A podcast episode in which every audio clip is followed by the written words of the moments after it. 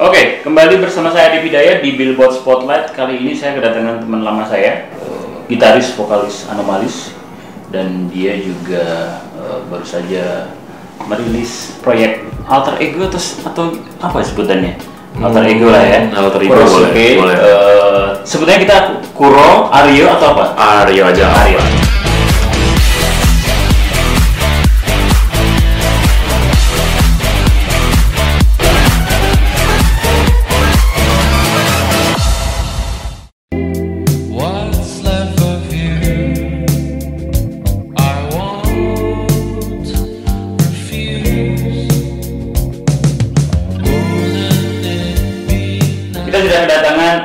sini. Eh, dia juga personal dari Anomalis dan juga di Kurosuke. Nah, apa kabar? Baik, alhamdulillah. Aktivitasnya apa hari ini? Hari ini bekerja. Hari bekerja. Bekerja. Selain bernyanyi, berada di bisnis apa sih Aryo? Eh, masih dalam eh, lingkup musik, Hmm. masih punya kegiatan di musik yang non musikal. Oke. Cuma bikin ketemu banyak orang lah gitu. Contohnya? Biar balance. Eh, ada studio, ada eh, promotor event gitu. Jakarta ada Bandung Jakarta. base-nya? Jakarta. Oke. Nah, eh, Aryo, ini menarik eh, yang dihasilkan oleh Aryo sendiri gitu. Kayak nggak ada bosennya gitu untuk eksplorasi musikal sendiri gitu. Kalau signaturenya Aryo sendiri itu sebenarnya maunya seperti apa sih? Atau maunya bebas aja dengan beragam proyeknya itu?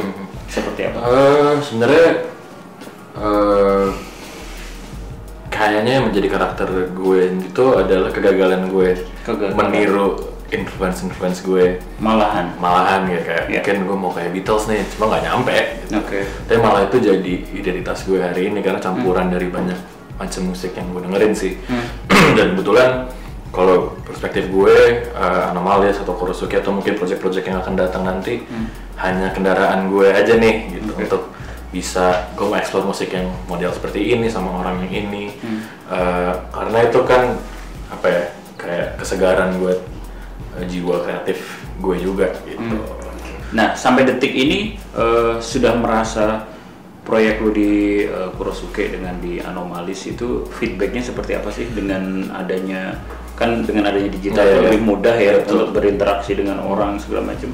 Menurut lu lebih banyak mana?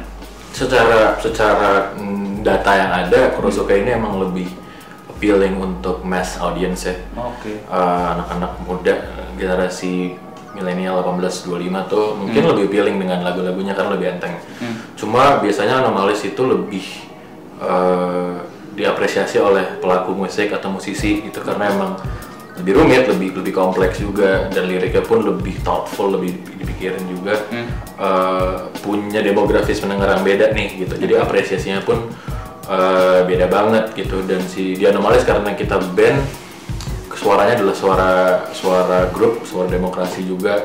Eh, kalau satu nggak jalan ya gue nggak bisa jalan juga gitu. Oke. Jadi kayak di Kurosuke gue punya keluasan untuk uh, bikin uh, karya atau bikin step atau bikin sesuatu lebih lebih mudah gitu sebenarnya gitu sih. Karena sendiri ya. Karena sendiri. Kalau di Anomalis kan harus mendengarkan yang lain. Iya betul. Nah, kalau untuk plan keduanya sendiri, akankah di tahun 2019 ini akan ada materi baru lagi? Uh, Kurosuke Kurosuke uh, lagi dalam proses uh, bikin menyelesaikan sebenarnya.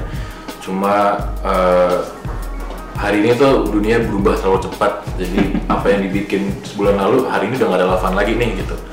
Uh, jadi lebih menyegarkan lagi yang udah dibikin. Uh, Anomalis akan mungkin hiatus kali gitu statusnya karena masing-masing personel punya kesibukan di luar musik yang Oke. juga menjadi karir mereka akhirnya kita musuh untuk ya udah nggak apa-apa kok kita punya Vakum dulu deh, vakum dan mengembangkan diri masing-masing juga gitu Oke. karena eh, kita nggak nggak akan bubar tapi akan berkarya eh, terus juga nantinya Hmm. gitu cuma emang mau di momen ini di umur umur ini tuh lagi udah main-main aja dulu kita ke mana-mana deh gitu, dulu gitu ya. explore biar nanti balik lagi udah segar udah punya perspektif baru punya knowledge baru gitu Nah, eh, untuk materi berikutnya sendiri, lu merasa apa sih yang perlu akan dihasilkan lagi gitu? Dalam arti ngelihat tadi merasa bahwa bulan ini bikin karya, tapi ketika mau dirilis kelihatannya dunia udah berputar nih. ya. gitu.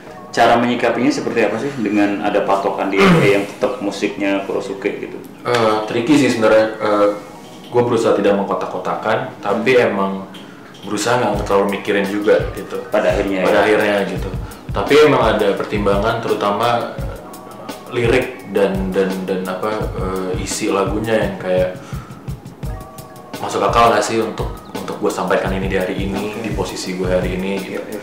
Kayaknya di umur di detik ini nih gitu kayaknya nggak cocok nih kalau kalau masih ngomongin hal-hal seperti ini nih. Hmm. lebih ke personal perubahan personal yang ada eh, dalam melihat dunia sih gitu. Hmm. jadi nggak kayak mungkin nanti kalau Paul McCartney masih ngomongin cinta monyet juga kayaknya malu-maluin kan Iya, iya, iya. jadi kayak berusaha up to date dengan gue sendiri dan semoga pendengarnya juga bisa relate juga Oke. gitu Eh, harapan lu untuk musik Indonesia apa? Em, harapan gue sih berkembang secara mindset terutama ya. Ya. Eh, bahwa main musik itu hal satu hal yang penting banget untuk dilakukan sama musisinya. Jadi integritas sebagai musisi pun perlu dijaga. Oke. but at the same time eh, segala macam pihak tuh perlu punya andil dan turut serta membangun iklim yang baik juga gitu karena Ekosistemnya ya. ekosistemnya dari mulai eh, hak kekayaan intelektual, eh, event production, terus eh, engineering, eh, venue Ya. gitu, media pun semua kita kayaknya Indonesia punya talent yang banyak banget, berbakat banyak banget, dan kita punya pendengar yang banyak banget juga gitu.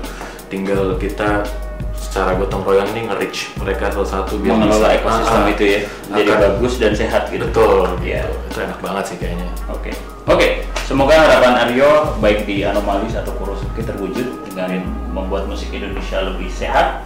Itu tadi interview saya eh, di Billboard Spotlight. Sampai bertemu di episode berikutnya. Thank you Aryo. Thank you. Gimana tadi caranya? Hashtag Billboard Spotlight Hashtag jangan lupa cuci tangan.